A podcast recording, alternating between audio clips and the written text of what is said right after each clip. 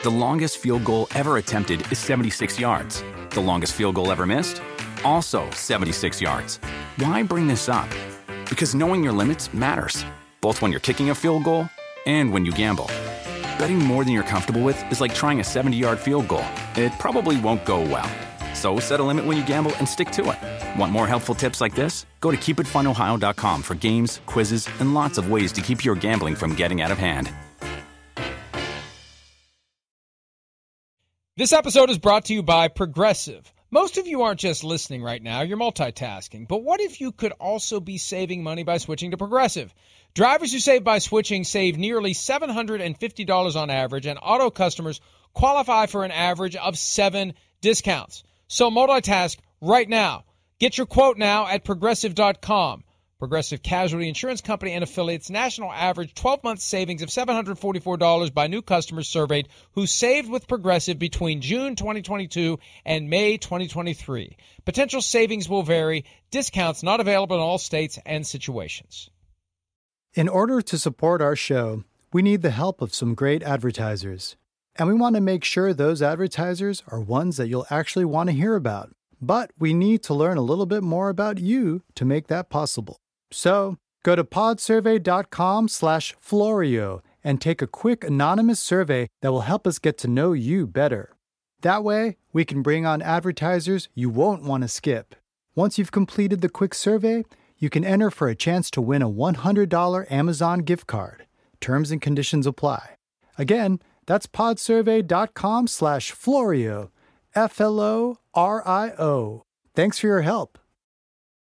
Yeah, this game's got a, a lot of good that can come from it. means more than just one game. Um, you got to treat it as one game, and at the end of the day, it will just be one game. But uh, understanding these guys are undefeated, as you said in the conference. Um, fight for one seed, always. You know what I'm saying? Trying to get every game that you can. You don't go into any game uh, thinking you're, you're, thinking that uh, we we don't need this one or this one isn't as big as that one. But from a team that's been consistent in the past few years, knocked us out of the playoffs in the last two years. Um, there's a lot that we can gain from this win um, that makes it definitely more than just one game.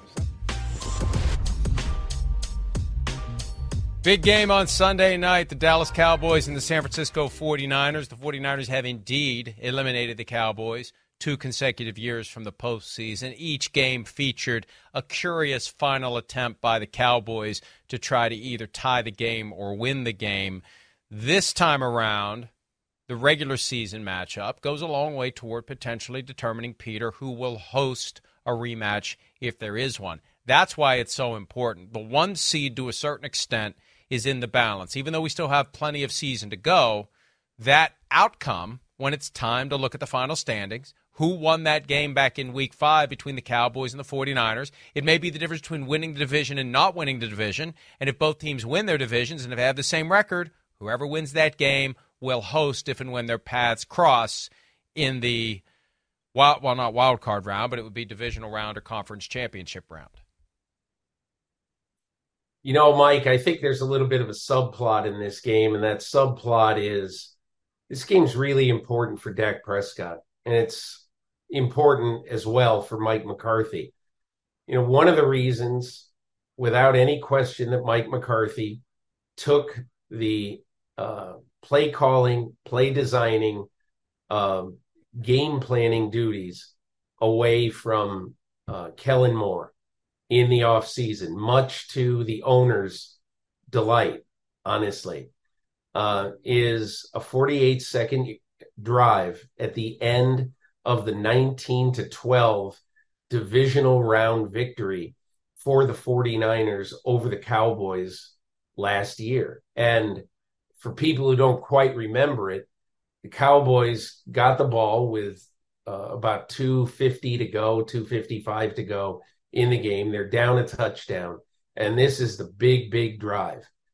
And they go three and out, in incomplete, sack, incomplete. And it's just a very, very ugly, dispiriting drive.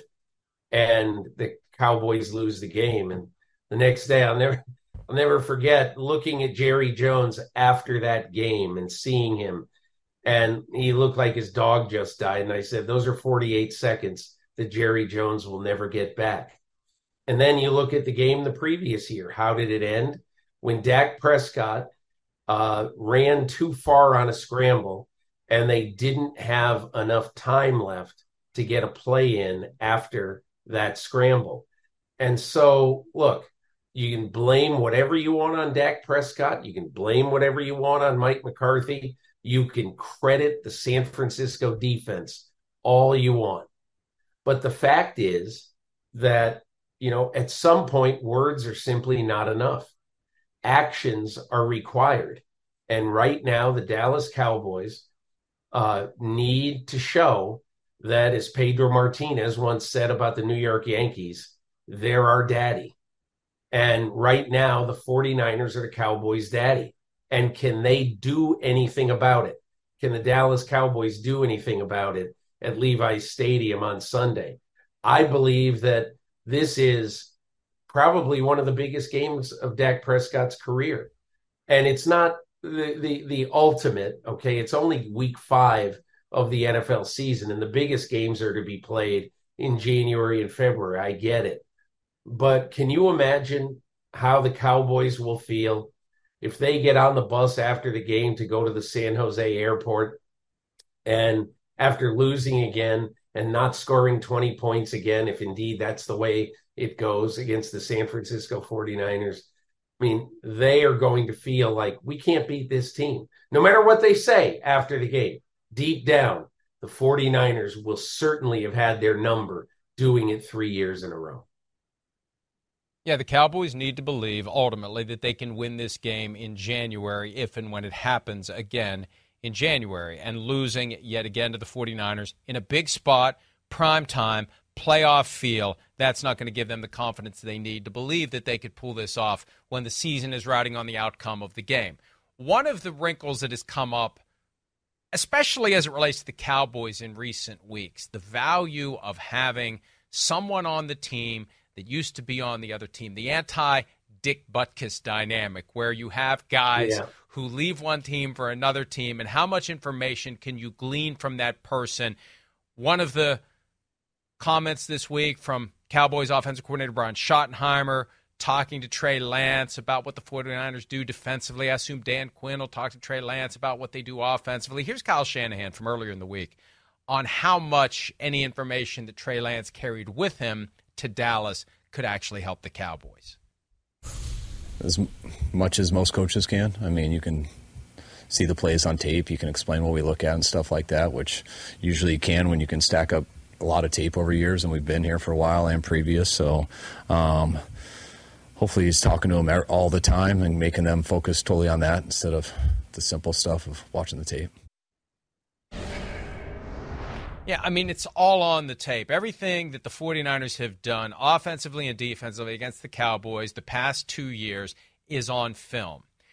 The challenge yeah. is, and this is where the chess match becomes important, figuring out, predicting, estimating what the 49ers are going to do this time around. And Trey Lance isn't going to help in that regard. Trey Lance isn't there. He doesn't know what they're thinking. He doesn't know what they're doing. He doesn't know how they're going to try to go above and beyond whatever they've already done to try to fool the Cowboys. And at the end of the day, Peter, I don't know how much any of that matters. It comes down to execution. It comes down to who can block who. If you have an idea what the play is going to be, you still have to stop it. What if you just can't stop it?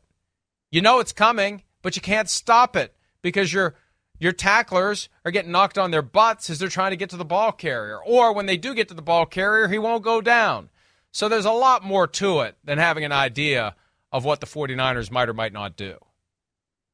You know, I think the other part of this is, Mike, that um, I, I think scouting is great. I honestly think that, you know, it isn't necessarily what he's going to say. Yeah, watch, uh, you know, watch when Nick Bosa does this, or here's what they're trying to do when uh, when you see uh, uh, Brock Purdy, you know, hold his hand up or touch the side of his helmet. This is it. Look, the 49ers understand this. Their signals will be changed on Sunday. They're not going to have the same, you know, a lot of teams have, you know, a dummy audible called or something. If if players hear a word, you ignore everything after that. If players hear a different word, you you you know then what's called after that is the real play. They're not going to have the same words that they had when uh, Brock when Brock Purdy was there and Trey Lance was there. So you know, a lot of it I've always felt I have you know, Mike, over the years, I have never once heard after a game like this where a team acquires a player from another team, either picked them up off waivers or did, this. I've never once heard somebody say, we won this game because of this, or we scored a touchdown because Trey Lance told us this, or we had a big gain because Trey Lance gave us a clue on this. You know, it, look, there's so many people who cover teams so closely now that somebody's going to whisper to somebody along the way, man, I'll tell you what, Trey Lance really helped us. He helped us do X, Y, and Z. You just never hear that. And you know why? Because I don't think it happens. You know, Kyle Shanahan is going to make sure that all the knowledge that Trey Lance has is basically knowledge you can see by watching the film, but it's not going to be knowledge that he's going to gain by quote, stealing the 49ers signals. End quote. One of the reasons Trey Lance is no one of the reasons Trey Lance is no longer in San Francisco is because Brock Purdy, the last guy taken in the 2022 draft, has become the guy that Kyle Shanahan was looking for, the guy who can run his system the way he wants it to be run, a guy who could fairly be called a system quarterback. Just don't call him a system quarterback if you're around Kyle Shanahan. Here's what Shanahan had to say about that label. Um, I mean, that's pretty ridiculous. You just got to watch the tape. I mean, he plays at a high level every time he's been out there. Um, and he's done it in a lot of different situations um, versus a lot of different defenses um, on the road, at home, in playoff games, when injured. Uh, you, does you can't do all that stuff. He's he's been out there too long. He's it's on tape. And look, whether it's game manager, system quarterback, I mean the bottom line is Kyle Shanahan wants a quarterback who will run his offense the way he wants it to be run because he believes that the game plans he constructs to go against a given defense between running and passing, if you just do what he tells you to do, it will work points will be scored, and games will be won. So I don't know that there's anything pejorative about calling him a system quarterback because Kyle Shanahan's system relies on a quarterback who will run it the way he wants it to be run, Peter. Yeah, I mean, I think the other part of this, Mike, is that I I think I'm on a talk show in San Francisco every week on 95.7 The Game, and uh, one of the guys I'm, on with has this has a great word for this because I talk I've talked about this a lot. I wasn't smart enough to think of the word uh, draftism. You know, because here's a player who was drafted, whatever it is, last 272nd overall, I think, um, in 2022. You know, you just are prone to not believe what you're seeing. And yep, there's a trap door somewhere. It's going to open, and Brock Purdy's going to fall through it. Well, all I know is this Brock Purdy in his NFL career has played 12 games in which he has played three quarters or more in that game, including playoffs. 12 games. In those 12 games, the 49ers are 12 and 0. This year, Brock Purdy uh, is essentially playing significantly better than he was last year. He's second in the NFL in yards per attempt. that is a huge measuring stick for quarterbacks. And the fact that he's third in accuracy, that he's completing 72%, tells me that it's not just the dink and dunk throws that he's hitting. It's the throws 10 yards plus downfield that he's hitting. That is how you get a good yards per pass attempt and how you're accurate at the same time.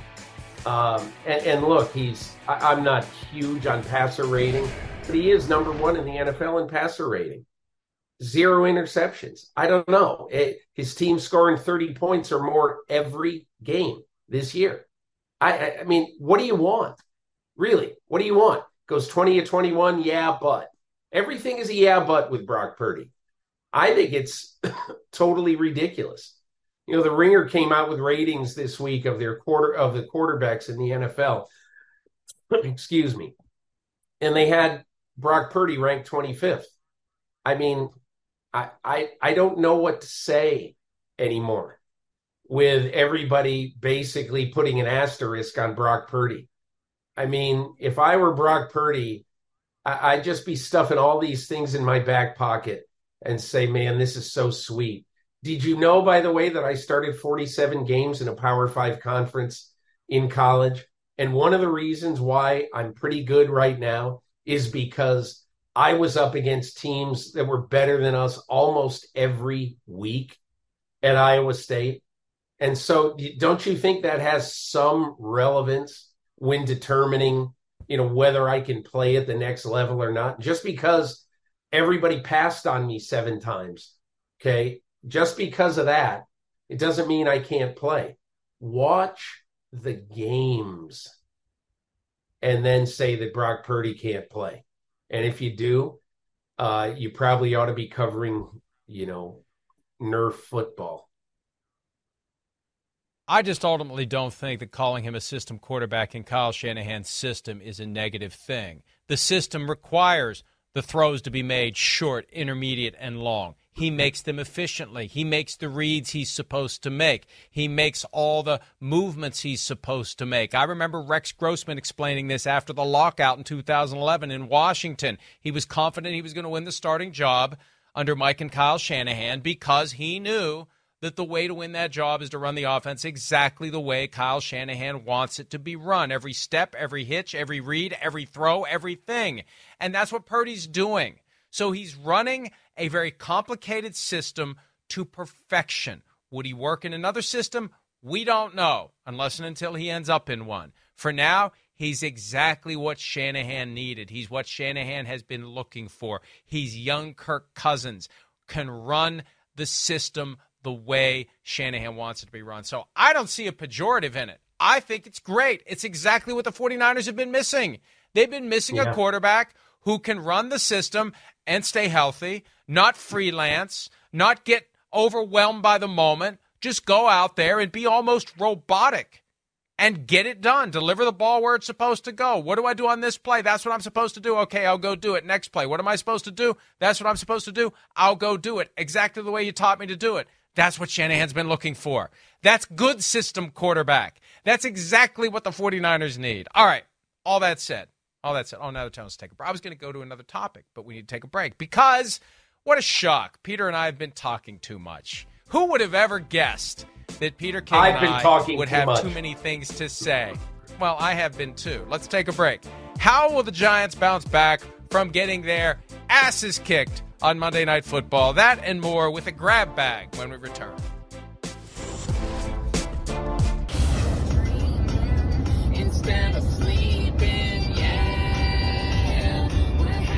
Peter King Training Camp Tour 2021.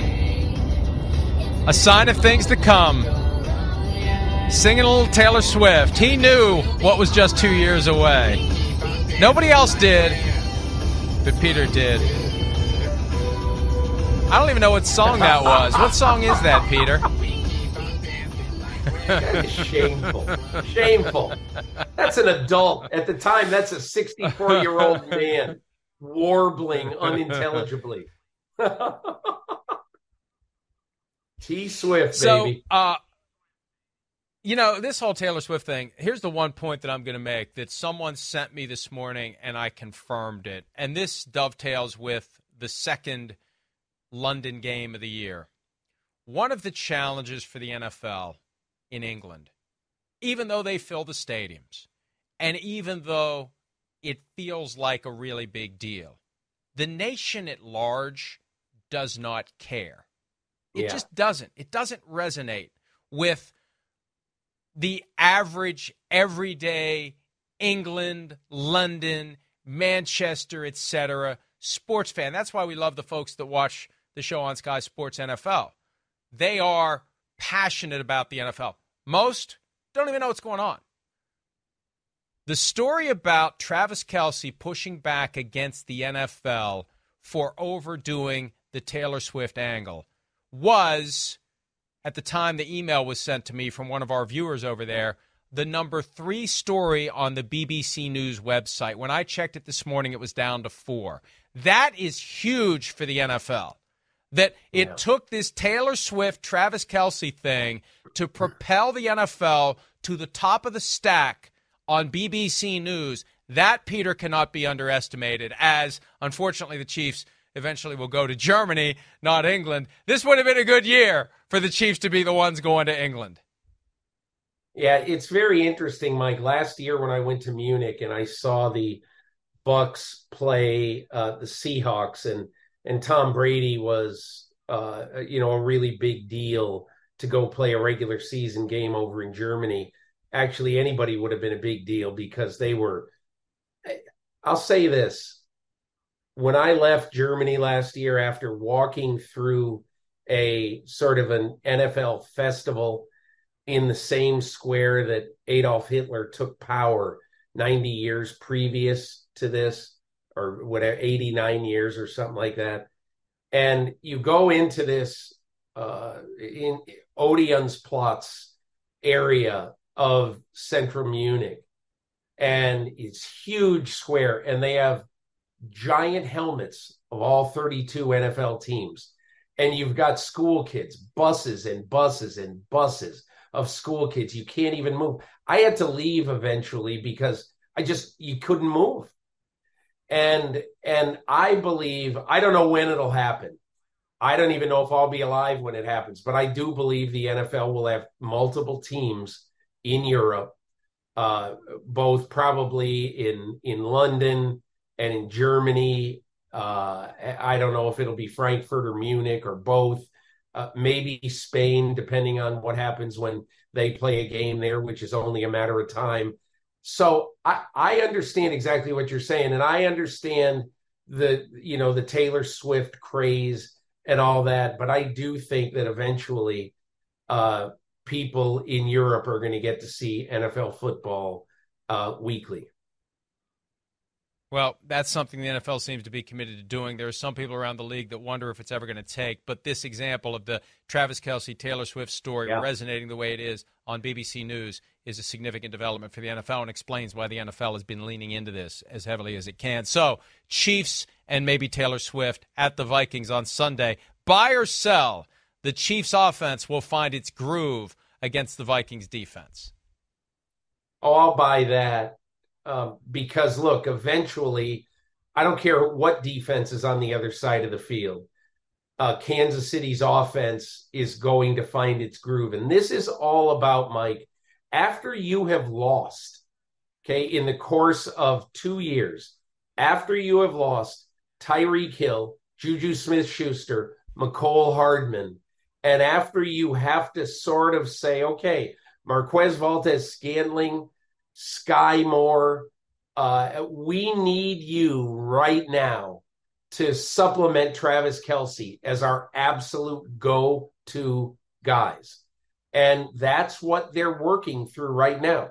It doesn't, you get spoiled by Mahomes, but that kind of stuff, when you lose so many go to guys so quickly, you can say, ah, we're working out in the off season, but it's going to take time during the season. It will come and I will not be surprised if they put a 35 burger on the Vikings this weekend. One of the fascinating things about the Chiefs, even though they compete for championships, they're in it every year, five straight years hosting the AFC Championship, they are prone to having their foot slip off the gas pedal. Up 17 nothing, they let the Jets get back into it, and they ended up winning the game, but it was enough of a wake up call that I, do, I agree with you. They're going to find their groove against the Vikings because they, they're going to feel like they lost on Sunday night, even though they ultimately won. The Giants felt like they lost because they lost badly. 24 to 3 and it felt worse than that on Monday Night Football. Here is Giants defensive coordinator Wink Martindale on his next challenge, preparing for the high-flying Miami Dolphins offense. The longest field goal ever attempted is 76 yards. The longest field goal ever missed? Also 76 yards. Why bring this up? Because knowing your limits matters, both when you're kicking a field goal and when you gamble. Betting more than you're comfortable with is like trying a 70 yard field goal. It probably won't go well. So set a limit when you gamble and stick to it. Want more helpful tips like this? Go to keepitfunohio.com for games, quizzes, and lots of ways to keep your gambling from getting out of hand. For the world's greatest athletes, this is the showdown we've been waiting for. There is nothing like competing on the world's biggest stage. It's a world record again! Gold for the United States! Unbelievable! And when that stage is Paris, anything can happen. I have never seen anything like this. How about that? An Olympics unlike any other. What a performance! The Paris Olympics this summer on NBC and streaming on Peacock. My wife uh, called me last night before she went to bed. She, she said she was worried about me. She said, "You get any sleep?" I said, "Yeah, I'm sleeping like a baby. Every two hours, I wake up and." cry and you know, go to the bathroom and try to go back and get some more sleep. Uh, I mean, that's that's unbelievable. I told our guys, not not the players, I told our staff, because uh, we're all old enough to remember the greatest show on turf. This is like that 2023 supersonic. I mean, they're fast, faster than that. You know, that's so but compelling, Mike. Mike, I, Yeah. I think what Wink Martindale said is so incredibly accurate because I've thought about that a couple of times this year. I've thought about that speed, and I've thought about Isaac Bruce, Torry Holt, Az-Zahir Hakim. I've th- Marshall Faulk out of the backfield. He's not a burner, but he's fast enough. And I have really thought about that because that's exactly what this team is. After last week or after two weeks ago, remember, NFL Next Gen Stats put out a stat in which they've said the six fastest speeds this year in games in the first four weeks of the season have all been posted by Miami Dolphins players. And so this is really what we're seeing. I think uh, Wink Martindale absolutely is correct. And and I think it's one of the reasons why, you know, I'll tell you what we're going to see on Sunday because Mike McDaniel knows this. You see when Miami plays a team that it doesn't play that often, they go into motion like all the time. and the reason is that every team comes into a game against Miami and said, "Hey, we got to hit these guys at the line of scrimmage. We got to take their speed away from them." Well, they put Tyreek Hill in motion a lot, so you can't hit him at the line. He's too fast. He's got a running start. It's like when they play football in the CFL, and you can pl- you can run. You know, it, it, the only difference in the CFL, you can actually run toward the line of scrimmage. But but anyway, I I think this is going to be a Herculean task for a bad team in the New York Giants. So fill in the blank, Peter. The Giants will respond to the embarrassing Week Four loss to the Seahawks by blank versus the Dolphins. Doing nothing different than we've seen so far, other than maybe, maybe taking Daniel Bellinger or Daniel Waller and basically making them a sixth offensive lineman in this game because they have to protect Daniel Jones better. Mike, I've got this is the oddest stat, not oddest, but the most telling stat of this season for me. So the New York Giants and the Dallas Cowboys. You wouldn't say the Cowboys are the best offense in football right now, but you'd say they're top five, six, seven offense in football right now. At least I would say that. So in the 16 quarters so far this year that the Cowboys have played, they have been scoreless in zero of the 16 quarters. In the 16 quarters that the Giants have played this year, they are scoreless in 10 of them. And you look at that and you say, ah, you know, weird stat, whatever. But if you've actually watched the New York Giants, I think you're kind of surprised it's not scoreless in 13 quarters because their offense is awful. They can't block anybody. And Daniel Jones is making bad decisions under pressure. I agree with you, Mike. I don't blame Daniel Jones. But the 97 yard pick, pick six by Devon Witherspoon sun, uh, Monday night, that was that was a bad decision by Daniel Jones. So I'm not blaming him for the fiasco because he's got no protection, but I'm going to blame him a little bit for the fiasco. Well, and look, by the time that he's trying to figure out is Darren Waller open in the back of the end zone, the clock in his head is so accelerated. What's he what's he to do? They're swarming him constantly all night long. Yeah. I felt bad for him. I think the Giants, I think the Giants, for those of you out there inclined to wager, I think the Giants are going to cover the spread. And the spread has gone from 11 yesterday to 12 and a half today. The money is on the Dolphins. It's very easy to come to the conclusion the Dolphins are going to kick the crap out of them.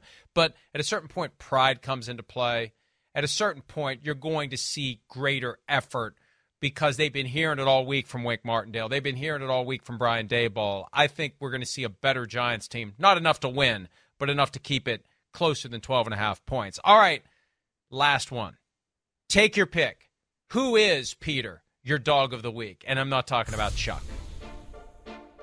You're talking about my underdog of the week. Is that what you're talking about? Yes. Yeah. So I'll tell you who my dog of the week is. Okay. And, and I don't, I, I'm not saying right now that they're going to win this game, but I think the Los Angeles Rams are going to play a very, very good game against the Philadelphia Eagles.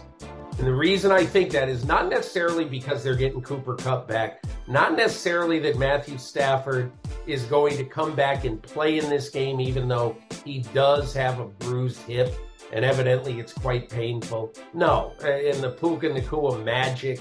No, it is because those guys who uh, Les Snead and and and to to a lesser degree, uh, you know, the coaching staff and the scouting staff have drafted late. You know, led by the Ernest Joneses of the world. You know, those guys have played fierce defense. And they're not pedigree players at all. But I think they are going to give the Eagles everything that they can handle. And look, I'm not saying they're going to win the game. I'm and I do not bet. I think betting is awful. However, if I had three dollars to put on a game this weekend, I would bet that the Ram. I don't even know what the spread is. I know the Eagles are favored but I would bet that the Rams are going to make this a field goal game. Well, the Eagles are favored by four, so if it's a field goal game, your three dollars becomes six dollars or whatever it is when they take out the vig. Okay, here's mine. Yeah. Simms and I did this yesterday in the Joint Mega Picks podcast, and this one screamed out to me because I've been watching the Texans Steelers game. I pay close attention to the Steelers generally because I can't figure them out in any given year. But the Texans are something, and they have something they are. in CJ Stroud. And from and for me, Peter, it's as simple as this. The Texans have a great quarterback right now, four games into his NFL career, and the Falcons don't.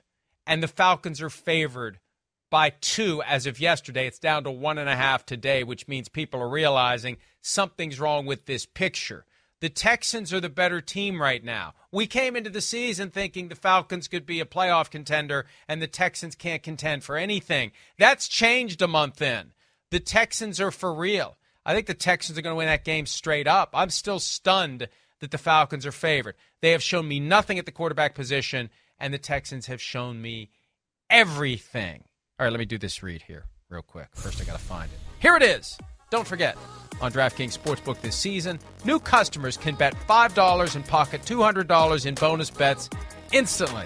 Plus, all customers can get a no sweat same game parlay every single day. Download the app and use the promo code PFT Live when you sign up. DraftKings Sportsbook, the crown is yours. Who will take the crown between the Jets and the Broncos? We'll have that next here on PFT Live. What are your emotions back to Denver? Got to go win a football game. How did how did they treat you there? Great.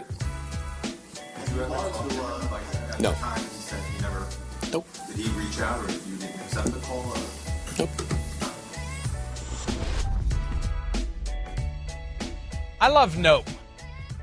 Nope, delivered in a certain way, sends a message unto itself. Nope. He call you? Nope. nope. So, Sean Payton had those comments to Jarrett Bell of USA Today back in August, very critical of the Broncos, very critical of Nathaniel Hackett, very critical of the Jets, and here we are at week five. we knew it was going to be a storyline as the Jets and the Broncos prepared to get together. But frankly, Peter, the bigger story is which of these teams has a chance to turn it around, if either. I think this is a critical game because the winner reasonably has a chance. The loser falls to one and four, and in a tough AFC playoff field, you can't lose many more than four and still be alive for anything. And if we Mike, think the, Jets turn the, Denver Broncos, on Sunday night, Denver w- win or lose this week. I'm sorry to interrupt you. I think win or lose this week. This is all window dressing for the Broncos. I just I don't see after what I've seen in them so far this year. Uh, you know, to me, what was so interesting this week is you know when they uh, when they basically fired Gregory. You know, they they when they when you fire a player, that is from the Bel the Belichick Parcells now Payton playbook. You know, when you're not happy with your team, uh, you're going to start throwing people overboard, and that's what this is a bad signing uh, by Denver, and they so somebody's going to go, and at some point, you are what you are and the Denver Broncos are allowing whatever it is 37 points a game. You know, yeah, they won against Chicago. Hooray. Uh, all that. But I look at the Denver Broncos, and to me, a win over the Jets would just feel like a reprieve from the warden, honestly. It, it, it, it it's not anything that's going to be season changing. Four days later, you're going to play the Chiefs. Do you seriously think that the Broncos have a chance going into Kansas City to get to three and three or whatever they would be. I, I, I don't. And again, look, I'm not trying to be Joe negative, but Denver has got to build a defense, and that building job is going to be throughout this coming off season, not now. Okay, so win or lose, the Broncos are done. And I can't say I disagree with that. I'm just trying to sell the game a little bit. For the Jets, yeah. if we believe they turned a corner on Sunday night, and I think they did, it's wasted. It's worthless. It's meaningless if they don't win this game. I think this game is far more important for the Jets because unless what happened against the Chiefs after they fell behind 17 nothing was just some sort of a fluke, some sort of a weird development, some sort of a meaningless aberration, the Jets should be able to parlay this into a win. Zach Wilson, we see a different guy. Offensively, we see a different attack. They're going against a very bad defense. They should be able to move the ball and score points. And their defense is very good. They made Patrick Mahomes look somewhat mortal on Sunday night. That's why, when we were doing the dog of the week last segment, that's why my other choice is the Jets. They're favored, or no, I mean, um, excuse me, they're getting two and a half points from the Broncos. I don't get it. Because if we believe what we saw on Sunday night, the Jets should be able to win this game. And if they don't, they are done because their schedule continues to be very difficult. This is a game they have to win. And if they can win this game, when you look at how sluggish the Eagles have been, that's their next opponent. Maybe they got a chance to steal one from the Eagles. Somebody's eventually going to steal one from the Eagles, the way the Eagles are kind of lollygagging their way through this early season schedule. So I just think this means so much more for the Jets. It is critical for the Jets to win this game. I agree with you. For the Broncos, window dressing. For the Jets, if they're ever going to be competitive, and you got Aaron Rodgers still talking openly about playing again this year, regular season potentially, you got to have reason for him to come back and play. And if they lose this one, there isn't going to be a reason for him to come back and play in December, January, whatever it is that he's cleared to return.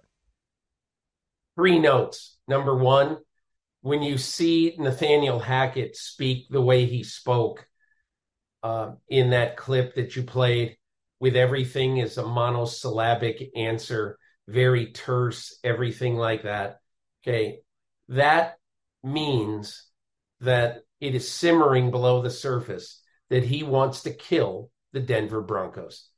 He can say whatever he wants about how hey, you know, I got a chance to be a head coach. I'm grateful to the Walton Penners. I'm all I'm this, I'm that. He's not. So, and you know, and what Sean Payton said is just the icing on the cake. He wants to kill the Denver Broncos. Period.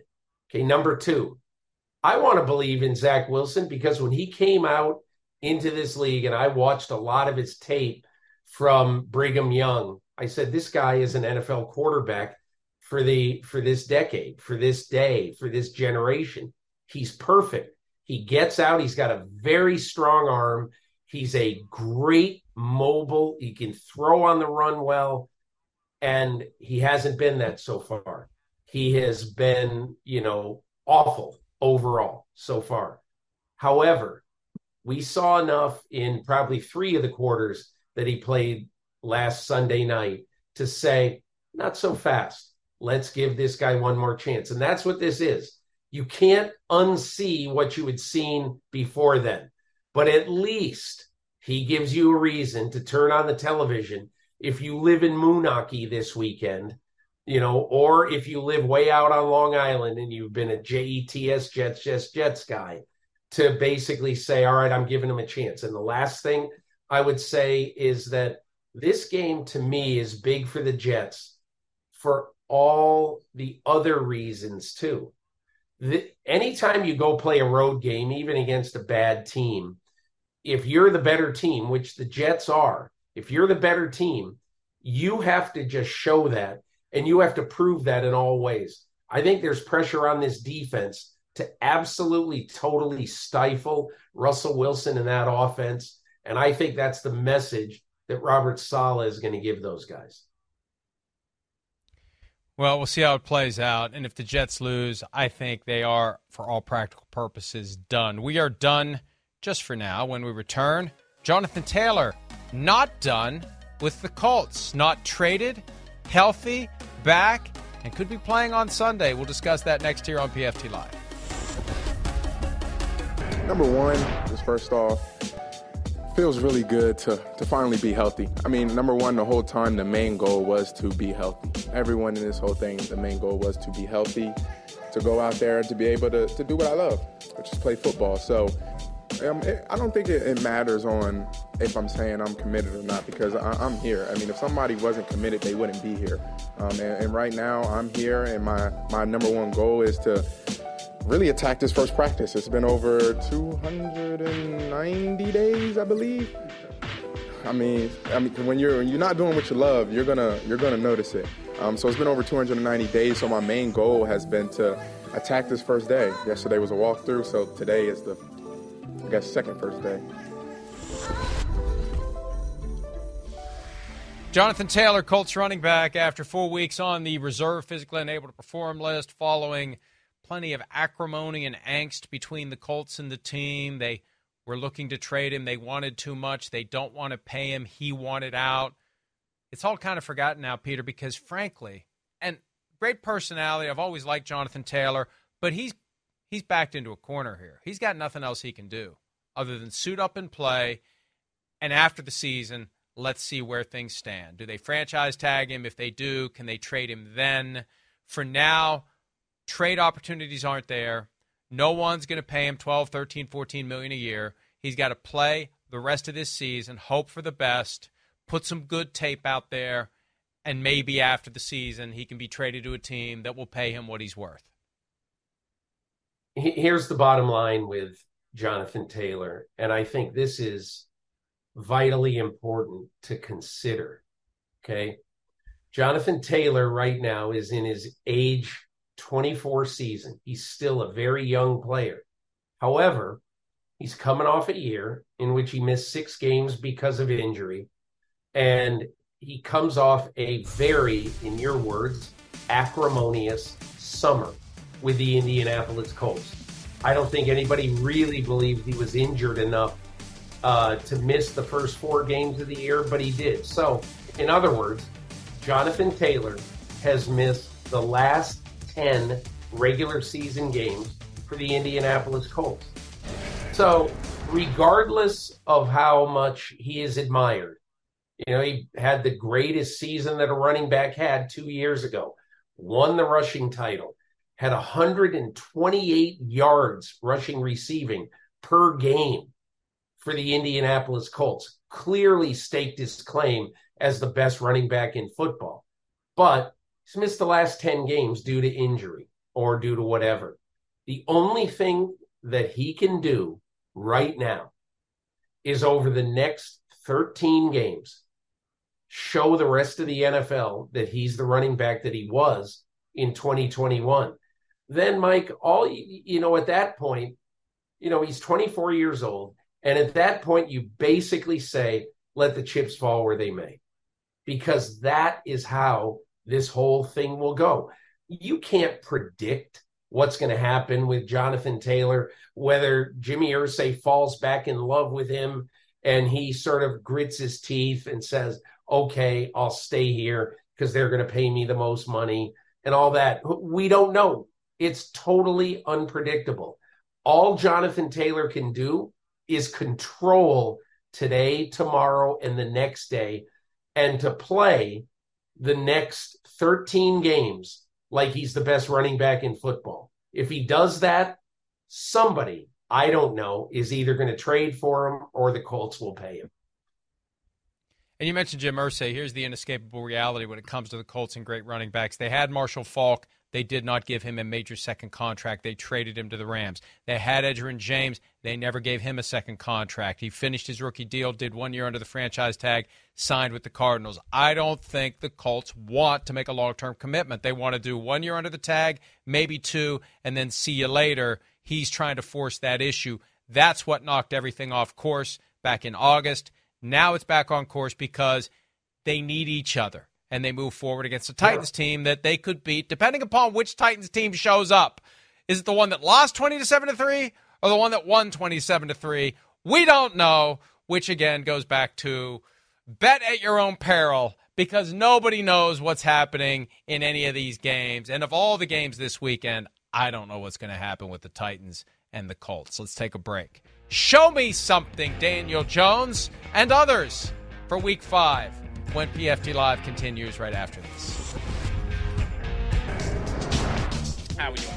Thoughts on Josh Allen? Um, scares me. That's Josh Allen on Josh Allen, not the same Josh Allen, a different Josh Allen, the Josh Allen that plays for the Jaguars. The last time they played the Bills, a couple of sacks wreaked havoc on Josh Allen, the quarterback. They'll square off early Sunday morning. Set your alarms to get up 9:30 a.m. Eastern exclusively on NFL Network. It's the Jaguars at the Bills in London. All right, show me something time for week 5. Peter, you're up. This is too easy, Mike. It's the easiest show me something in the history of show me somethings. Show me something Dak Prescott. This is very simple. You put up 12 and 17 points in your last two games against the NFC behemoth 49ers. One at home, one on the road. You go on the road, you go to Levi's Stadium. Uh, this is a team that, if anything, on defense is better than it was a year ago. And so now, all I want you to do, Dak, on Sunday, just play for this. Play for Peter King saying, Show me something, Dak Prescott. Show me something, Mike Tomlin, head coach of the Pittsburgh Steelers. There's a strange dynamic that plays out among Steelers fans. Anytime the Steelers hit any stretch of adversity, there's a group of the fans that want to fire Mike Tomlin. Never mind the fact that he would immediately land somewhere else as a head coach, maybe that same day. They develop this desire to move on. And after what happened on Sunday in Houston, where they were out physicaled by the Texans, as admitted by Tomlin himself, this is the ultimate test for him to push buttons and pull strings and make his guys ready to go out and face the Ravens and beat them going into the bye. There is a huge difference between 3 and 2 and 2 and 3 for this Steelers team. They need this win as slim as it might end up being, to go into the bye week feeling like they have some hope on the other side. Physical, old school Steelers football, starting with Mike Tomlin and trickling down. They didn't do it last week. They need to do it this week. Show me something, Mike Tomlin. Show me something, Evan Neal. Everybody well, wait a second, uh, refresh my memory. Evan Neal, yes, the seventh pick in the 2022 NFL draft, the starting right tackle, and currently a poor right tackle for the New York Giants. And I say, show me something, Evan Neal, because the other day he called out the fans. Why should I listen to them? They ought to be flipping burgers and hot dogs. Uh, they don't really know my job. So he gets excoriated by everyone in greater New York, called on the carpet by the head coach, Brian Daboll, this week. But I say, show me something, Evan Neal, and that's almost kind of, uh, you know, show me something New York Giants offensive line. Evan Neal is just a big example of it because while Andrew Thomas is recovering from a bad hamstring, you have a bad and beat up offensive line. And that is a bad, uh, you know, a bad, uh, you know, a bad portion of your team when you're going to face a team that you've got to score a lot of points again. So show me something, Evan Neal. Block somebody this week. Allow Daniel Jones to be remotely competitive so the New York Giants don't get embarrassed again. Show me something, Kirk Daniel Cousins. And the middle name is intriguing because it's not Daniel in the Lion's Den this week. The Lion is coming to town. Mahomes, for the first time ever, facing Kirk Cousins. They have never crossed paths before. In 2019, when they were supposed to at Arrowhead Stadium, Mahomes was injured. Matt Moore beat Kirk Cousins that day. This is Cousins' ultimate opportunity to prove that he belongs somewhere remotely on the fringes of the conversation of top quarterbacks in the NFL. This is it. This is the moment. It's never going to come in a Super Bowl. This is the day. And when you choose to go to a baseball game on Tuesday, the week that the Lion is showing up in your house, that's the ultimate litmus test for whether or not this I take every Tuesday off works because this is the test. Show me what you did Wednesday. Show me what you did Thursday. Show me what you did Friday and Saturday. Come Sunday when Patrick Mahomes brings the Chiefs to town because Peter, there is a huge difference for the Vikings between one and four and two and three. And no one expects Cousins to do it. This is his chance. Let's take a break. One more round of the Show Me Something draft right after this. All right, show me something. We've done two rounds each. Round three, Peter, you're up. Show me something, Desmond Ridder. You know, when I left Falcons camp in the summer, I was convinced that this team had the best, altogether, the best crew of skilled players, the deepest crew of skilled players in football. And they were adding Bijan Robinson. This team was going to be tough to stop. All Desmond Ridder had to be is a C or C minus quarterback. Well, he's been a D minus quarterback. He's put up 13 points in the last two weeks. His play has directly led to losses against Detroit and Jacksonville.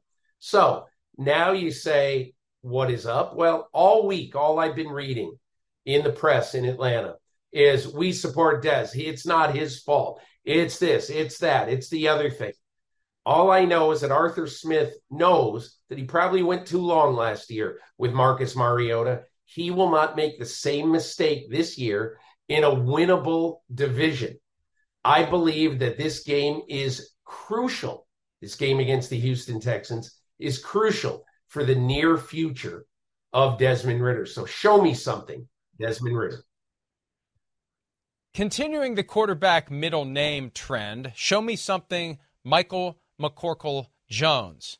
The quarterback of the New England Patriots has been embattled all week because he looked horrible against the Dallas Cowboys. And they've programmed right. the Stepford Patriot this week to utter phrases like play one play at a time and I need to know the intention of the play and this, that, or the other thing. It feels like Mac Jones has reached whatever ceiling he's going to reach. And it feels like if they don't turn this thing around quickly, there could be some big changes in New England after the season and not just a new quarterback. That is it for today. Thanks for some of your time. Enjoy the game. See you Monday. See you, Peter. The longest field goal ever attempted is 76 yards. The longest field goal ever missed? Also 76 yards. Why bring this up? Because knowing your limits matters, both when you're kicking a field goal and when you gamble. Betting more than you're comfortable with is like trying a 70 yard field goal, it probably won't go well.